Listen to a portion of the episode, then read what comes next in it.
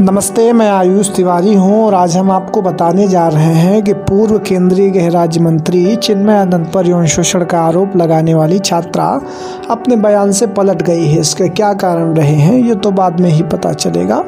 लेकिन फ़िलहाल खबरें ये आ रही हैं कि कल अखबार अमर उजाला में छपी खबर के मुताबिक पूर्व केंद्रीय गृह राज्य मंत्री स्वामी चिन्मय आनंद के खिलाफ यौन शोषण का आरोप लगाने वाली कानून की छात्रा अपने बयान से पलट गई है। सरकारी वकील के अनुसार, बीते 9 अक्टूबर को कोर्ट में इस मामले में गवाही में छात्रा ने जानबूझकर अपना बयान बदल दिया है।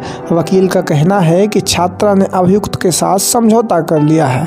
सरकारी वकील ने शिकायतकर्ता छात्रा को होस्टाइल करार देते हुए उसके खिलाफ सीआरपीसी की धारा 340 के तहत कार्रवाई करने की अपील की है। विशेष न्यायाधीश पवन कुमार राय ने अभियोजन पक्ष की इस अर्जी को देख कर जो है इनके खिलाफ शिकायतकर्ता व अभियुक्त को देने के आदेश दिए हैं।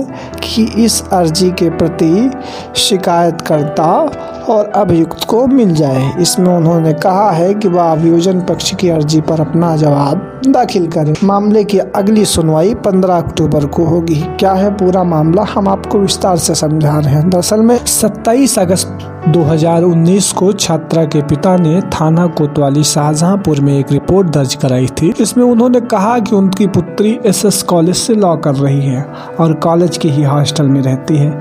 मगर 23 अगस्त से उसका मोबाइल बंद है। उन्होंने बताया कि फेसबुक वीडियो देखा जिसमें स्वामी चिन्मयानंद कुछ अन्य लोगों व अन्य लड़कियों का शारीरिक शोषण दुष्कर्म करने के बाद उसे जान से मारने की धमकी दे रहे हैं। पिता का कहना है कि उनकी लड़की को गायब कर दिया गया। सुप्रीम कोर्ट के निर्देश के बाद एक विशेष जाँच टीम यानी कि एसआईटी इस मामले की जाँच कर रही थी और पिछले साल सितंबर में चिन्मयानंद को गिरफ़्तार किया गया था। लेकिन फरवरी में इलाहाबाद हाईकोर्ट ने चिन्मयानंद को जमानत दे दी। एसआईटी ने लड़की के खिलाफ जबरन उगाही का मामला दर्ज करते हुए उसे गिरफ़्तार कर लिया था। दिसंबर में लड़की को भी जमानत मिल गई थी। अब लड़की ने अपना बयान बदल लिया है। आगे इस केस में क्या कुछ अपडेट रहेगी, वो भी हम आपको बताते रहेंगे।